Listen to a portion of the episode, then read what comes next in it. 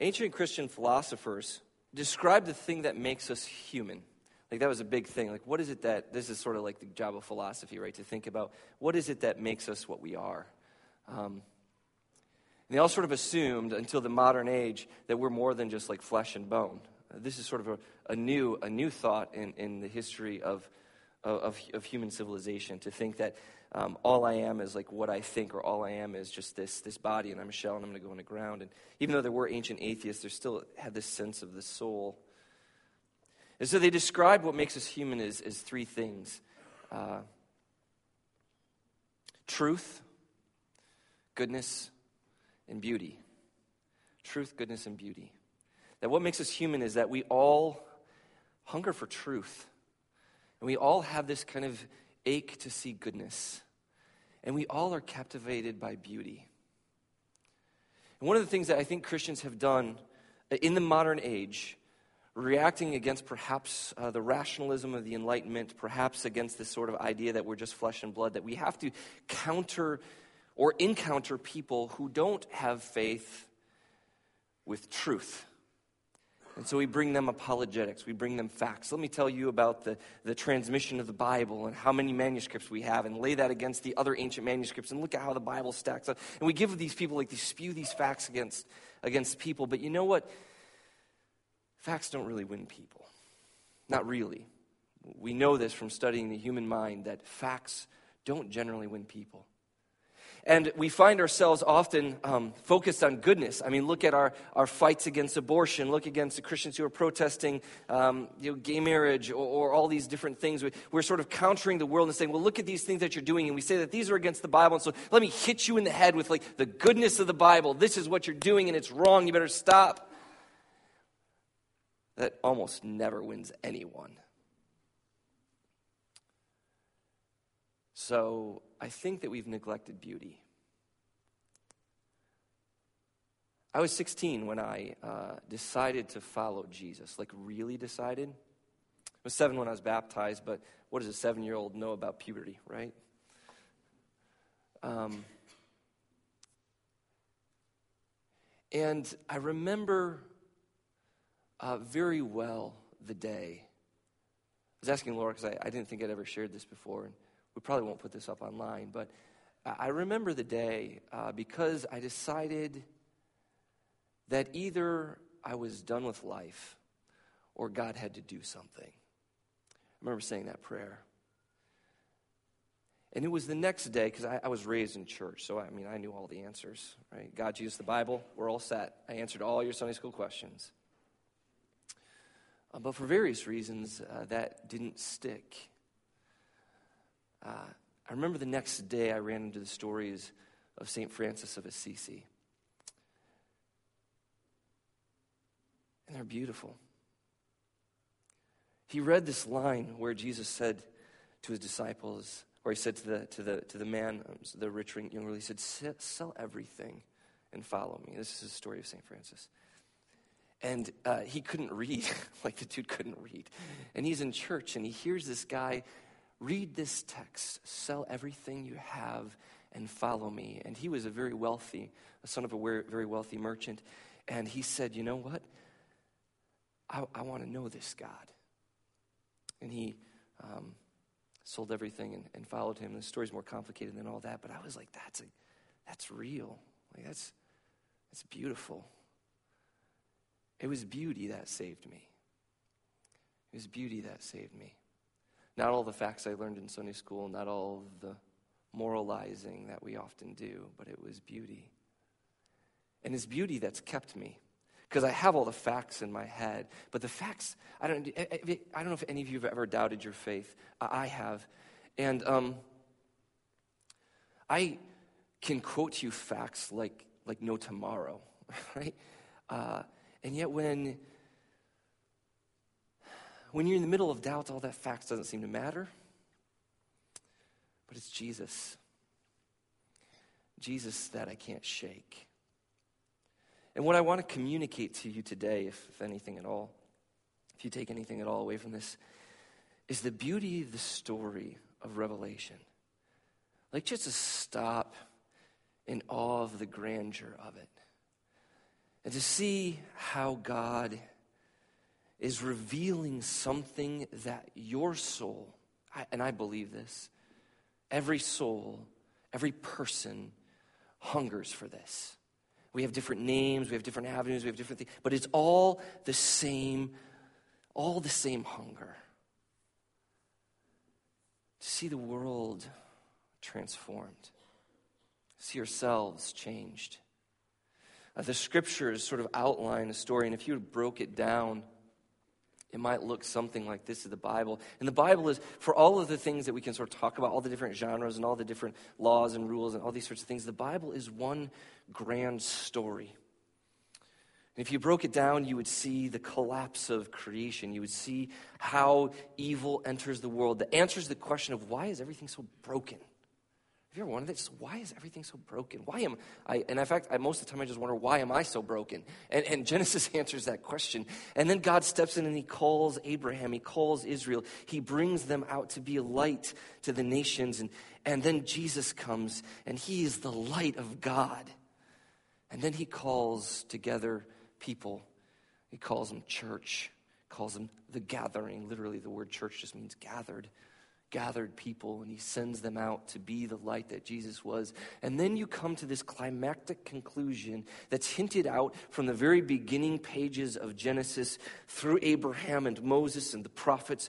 Through Jesus and the apostles' teaching, to finally we have this revelation in Revelation chapter 21 and 22, where we see, not all of it, but enough that the beauty can capture you.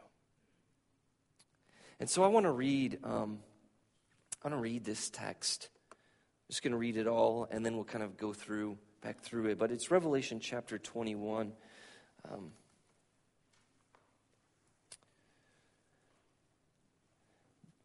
then I saw a new heaven and a new earth. For the first heaven and the first earth had passed away, and the sea was no more. And I saw the holy city, New Jerusalem coming down out of heaven from God, prepared as a bride adorned for her husband. And I heard a loud voice from the throne saying, Behold, the dwelling place of God is with men. He will dwell with them, and they will be his people, and God himself will be with them as their God. And he, he will wipe away every tear from their eye and death shall be no more. Neither shall there be mourning or crying or pain, for the former things have passed away. And he who is seated on the throne said, Behold, look, see, I am making all things new. Also, he said, Write this down, for these words are trustworthy and true. And he said to me, It is done.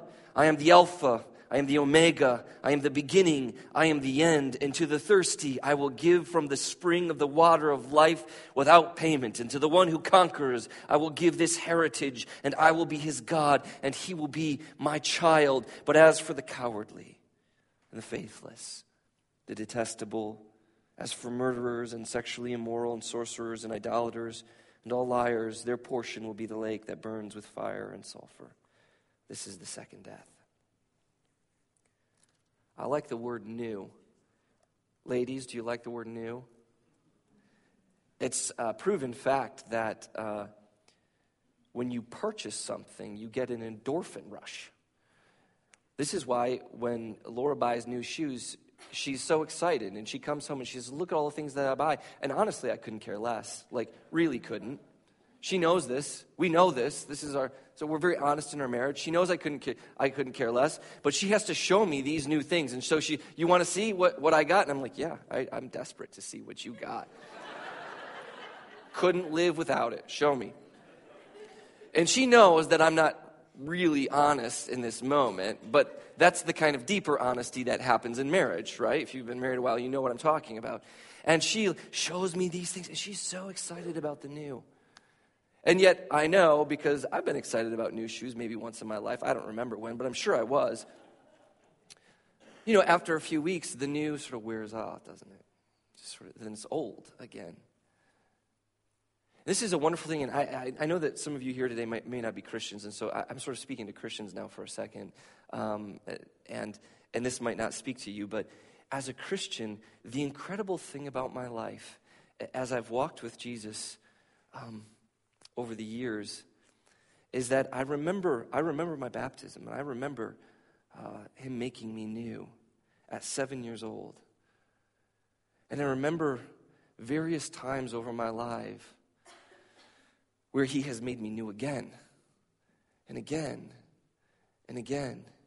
Sometimes within the same week, sometimes like the next day, it's like I, am new again. And I don't, I don't have a word. Like I, I can't, ex, I can't express it. Like I don't have any sort of way of expressing. But if those of you who are Christian, you know what I'm talking about. Like, like it's new, and I'm excited. And you know the thing that I think the world is, is sort of hungry for. It's for people who are new I think it's hungry for people who believe and not just say they believe, not just come to church on Sunday morning, but they believe, like from their tips of their toes to the top of their hair, like every day they have a white hot faith because God is alive to them. And I think that's what the world sees because the scriptures say over and over again that the world is being made new, that there's newness that's happening, and yet the old age is passing away, that there is two tracks of reality that are, that are intertwined and sort of happening at the same time. That is that God's children are being restored every single day, being made new by the power of the Spirit. And the world is just dying. And as it gets darker and as it dies, and as all of our friends and neighbors who don't know Jesus see that and experience that, they should see you and say, That's life.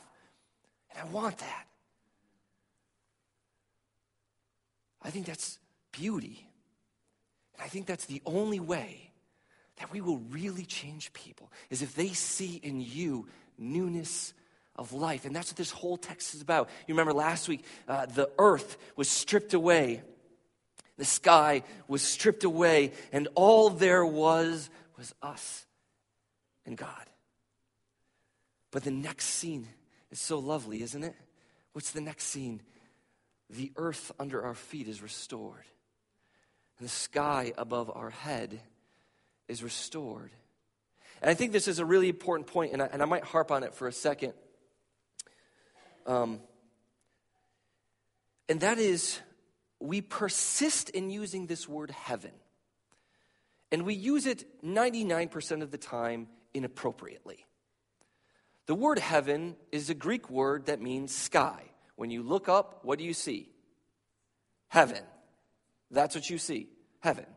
The other time that the word heaven is used is as a circumlocution, which is to say, people were afraid of taking God's name in vain, and so they didn't say the word God. And so, how do you say God without saying God? Heaven, right? So sometimes we read, the kingdom of heaven is at hand. And sometimes we read, the kingdom of God is at hand. And they're talking about exactly the same thing. Matthew was a very good Jew, and he didn't like using the word God, and so he went around it the kingdom of heaven. That is, God's restoring the earth, God's restoring the sky. We uh, notice Jesus says, uh, when he teaches us how to pray, do you remember? Our Father?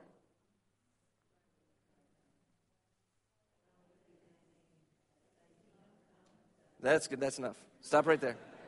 I forgot I was, I was leading the choir. What's the sign for like, stop it? Stop it. There you go. Okay, good. I don't know anything about choirs. Like, this is not my thing. Your kingdom come. You notice that? Not, not, not hey, uh, um, take my soul when I die. Not let me fly up to glory. Not uh, let my soul be with you. Your kingdom come. Not me go there. Your kingdom come. And what do we see? This vision here. It is a new, lush, gorgeous, it is, it's a new Eden.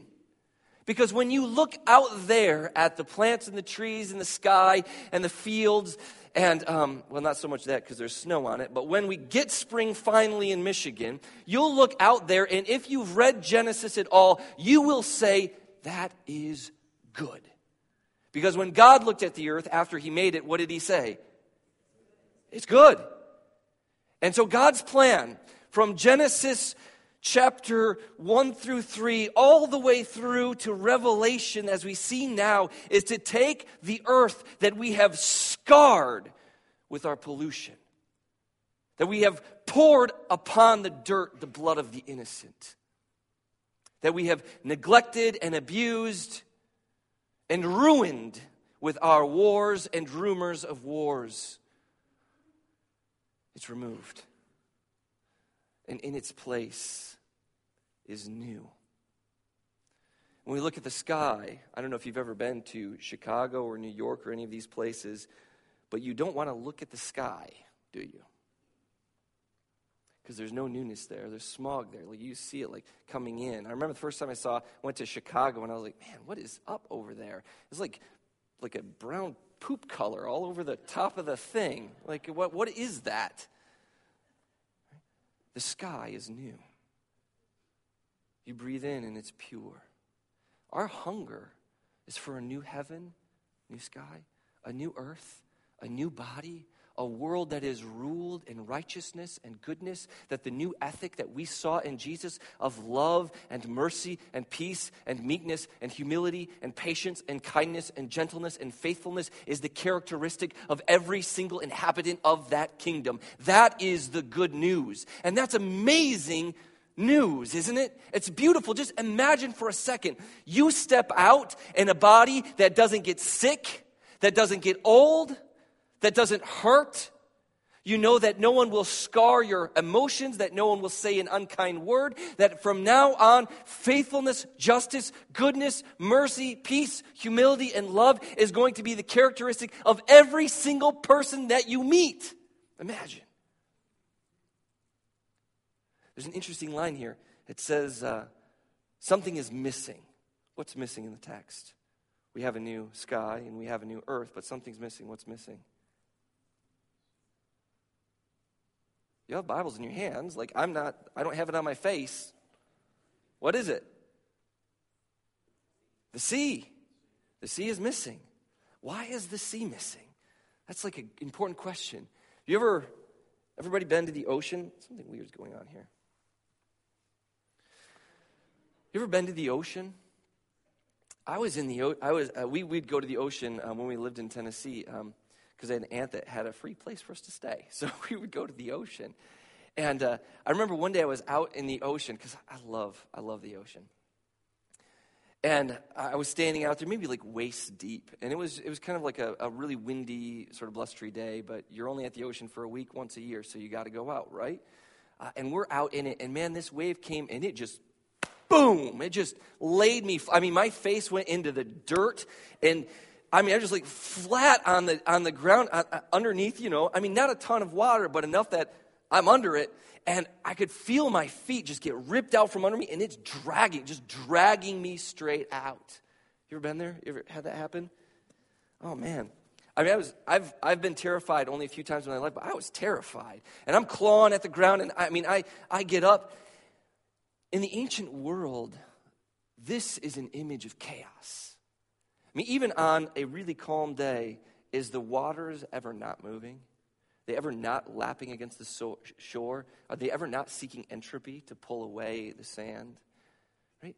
The ocean is chaos, it is clamor, it is destruction, it is death in the ancient world. And so, what is being said here is not God never learned how to swim, and so he removed it so that no one would drown or something like that. Like, that's not what's going on here. What it's saying is this image that you all know is destruction and death and chaos. Whatever it is that is in your life that has knocked you flat and trying to drag you out, whether it is sickness or it's depression or it's a childhood that you can't shake or it's a memory that you can't forget or it's guilt guilt that you can't let go of, whatever it is that has slammed you, put you face down in the dirt, and is ripping you out to sea, that is gone. It's gone. And in its missing place is fields of green. What an image that God is trying to share with us here. This, this beautiful image that He is trying to, to capture And then we see the New Jerusalem. We're going to go over this next week, so I'm not going to spend a lot of time on this, but this New Jerusalem, this capital city, this place where God will rule over all things, comes out of the sky to a light upon earth. The kingdom the kingdom has finally come. This thing that the ch- children of God have been praying for, even before the church, because this is what the Israelites were told to pray for too. The kingdom of God, the dreams of the prophets have now come to their final completion. They've finally come to the final act. I'll move on. Oop, yep, no, I wanted that. Sorry, I hit it again. And what's interesting next is this imagery that God is now dwelling in the midst of them. Now, I, want to I wanna sort of walk through the Bible for a second because I think we read this and think that this is really excellent. But what I want you to read as you read this is that this is the hunger of God from Genesis to Revelation. In Genesis, we have this image of God walking in the garden, like he walked with Adam and Eve, just saw them face to face, walked with them. But in their sin, they corrupted and broke the fellowship, for God cannot have fellowship. What, what does light have fellowship with in darkness, right? They don't have, they can't coexist, they can't be together. So as we continue to walk in darkness, we continue to, to separate ourselves from the fellowship that God wanted when He created the world.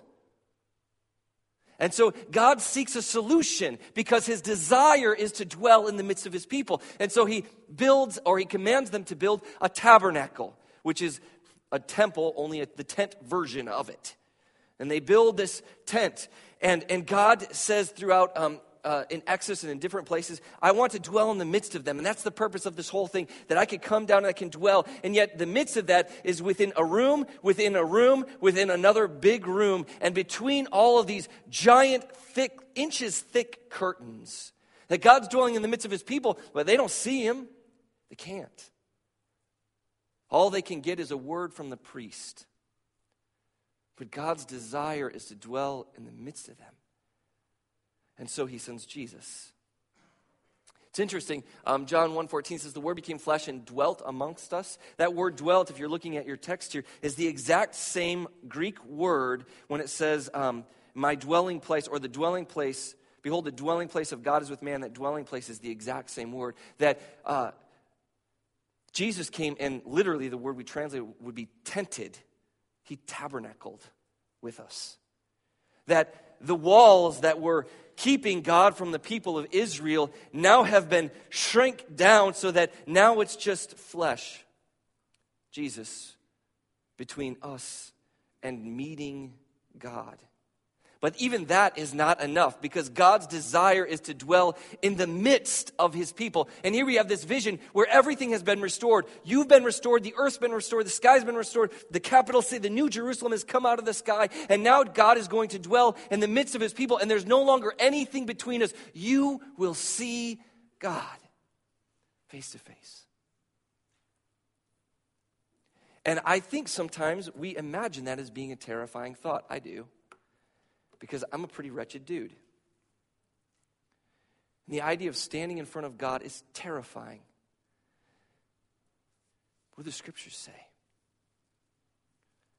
What happens when God dwells in our midst? I love this intimate thing. He wipes away the tears from our eyes. Because those of you who are Christians here today, and those of you who are, all of us are carrying brokenness, right? We're all carrying pain. You know the grace of God, you know the love of Jesus, and yet somehow all of us who have this revelation still carry so much weight. And it says here that God wipes away the tears. And I can't, as a parent, not think of uh, Emery, you know, as a, as a little baby, even today, just, you know, she falls and hurts herself, and she's getting bigger She's getting really hard to carry. and yet, when she falls and the tears fall with them, she comes to daddy, she comes to mommy, and we pick her up and we wipe away the tears. That is God's will for you. That is what God wants. When we read, you could be the child. What, what, was that? Verse, uh, um, the one who, verse 7, the one who conquers will have this heritage. What's the heritage? The heritage is I will be his God, and he will be or she will be my son or daughter. You want heritage? And there's something that we're all looking for, aren't we? We're all after something. We're after uh, money or position, or maybe you're looking, maybe it's all about having a great family, or maybe it's all about having a great vacation, or maybe it's all about having a great job. I don't know, whatever it is that you are seeking after, could anything compare with God saying, Son, when He looks at you, or daughter, when He looks at you? And that's, that's the burning heart of God. And I think that's really important to point out because at the end of all of this beauty, what do we have? Verse 8, but for the cowardly, the faithless, the detestable, the murderers, the sexually immoral, the sorcerers, the idolaters, the liars, their portion will be the lake of fire that burns with sulfur, which is the second death. Wow, thanks for bringing us down, God. Like, we had all this wonderful and joy, and here you go, have to, to, to prove to us that you are a God of judgment. You are a God of wrath. You aren't really a God of love, and that all of this has been about me, uh, all about, this has all been about you looking at us and saying, You're not good enough, and I just can't wait to judge you. How many of you don't have to raise your hand? How many of you grow up thinking God is disappointed in you? God looks at you and he sees sinner. He looks at you and says, I don't really want this person for all eternity. And sometimes we read these lists and that's what we think God is all about. But that's nothing could be further from the truth. What's being set down here is a message of clarity. We have beauty, but beauty isn't enough. We also need truth. And we also need goodness. Because not only does God love, not only is God beauty, but God is also, through Jesus, the way, the truth, and the life. He is also good. And if we wish to enter into the beauty, then we must understand that truth and goodness go with them. And so, what God is doing is trying to say to you, listen. And what's interesting about the whole last two chapters of, of Revelation is He gives us all of this wonderful imagery, this beauty, and then He gives this sort of list of don'ts, you know, the murders, the sexual immorality, all this stuff. And He does it not to sort of steal the beauty, but to clarify it.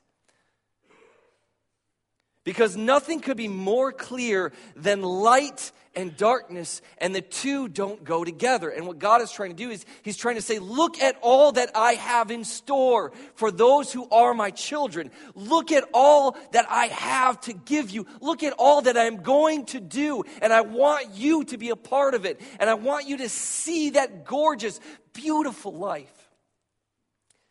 And now I'm going to set against it all the darkness in the world that you see so that you can see the stark contrast between a child of God and a child of the devil. Not because I want to judge the children of the devil. In fact, who is Revelation written to? The church, right? It's not written to the world, it's written to you. All y'all. It's to you to say to you, look at what God has in mind. And set that against what we see in the world. And choose light rather than darkness. Choose beauty rather than ugliness. Such an important thing. Such an important thing.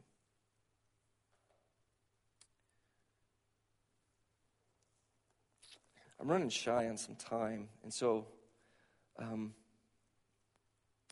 I want to end with this. I like verse 6, if you look at verse 6 with me. I mean, I like it all, but I like verse 6. He says, To the thirsty, I will give from the spring of the water of life without payment. Um, That's taken from Isaiah chapter 55. Isaiah chapter 55 says this Come, everyone who thirsts, come to the waters. He who has no money, come buy and eat. Come buy wine and milk without money and without price. Why do you all spend your money? Your time, your life. For that which is not bread, why do you work so very, very hard for those things that don't satisfy you. Listen to me and eat what is good, and delight yourselves in the richness of my food. Seek the Lord while he may be found, and call upon him when he is near, so that the wicked would forsake their ways, the unrighteous man his unrighteous thoughts, and let them all return to the Lord, that he may have compassion on them. And to our God, who will abundantly pardon, for my thoughts are not your thoughts. You may think, I don't love you. You may think you're not worthy. You may have been even told that you're good for nothing. You're a sinner. You're undesirable. But my ways are not your ways, declares the Lord. For as the heavens are higher than the earth below them, so are my ways higher than your ways, and my thoughts from your thoughts. For as the rain and the snow come down from heaven and do not return to the earth, making it bring forth its fruit and sprout, giving seed to the sower, giving bread to the eater, so shall my word that goes out of my mouth. It shall not return empty, but it shall accomplish that which I purpose, and shall succeed in the thing for which I sent it. For you, for you, for you shall go out in joy and be led forth in peace. And the mountains and the hills before you, the mountains and the hills will sing. And the trees of the fields will clap their hands. And instead of thorns shall come forth the cypress. And instead of the brier shall come forth the flowers.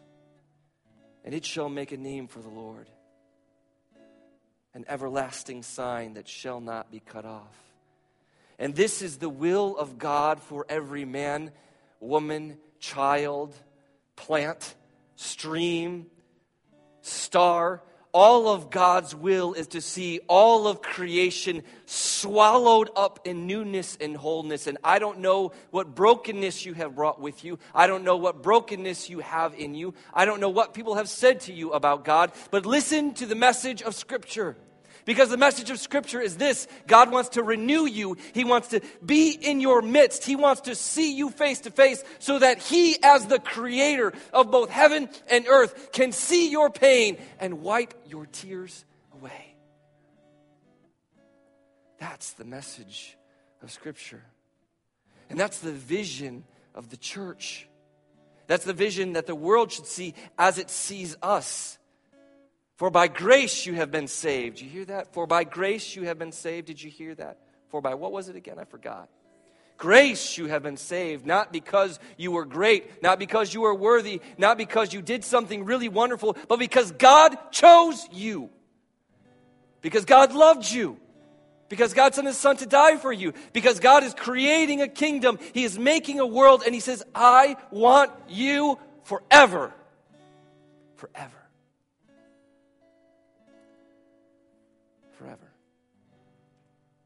Sing a song. And uh, we call this an invitation time. A time when, if you need to respond to the good news of Jesus, to the beauty that you see in the world, whether it's coming forward because you need somebody to pray with you, coming forward because you need to accept Jesus, coming forward because you need to be baptized, coming forward just because you're broken and you need a hug, we invite you to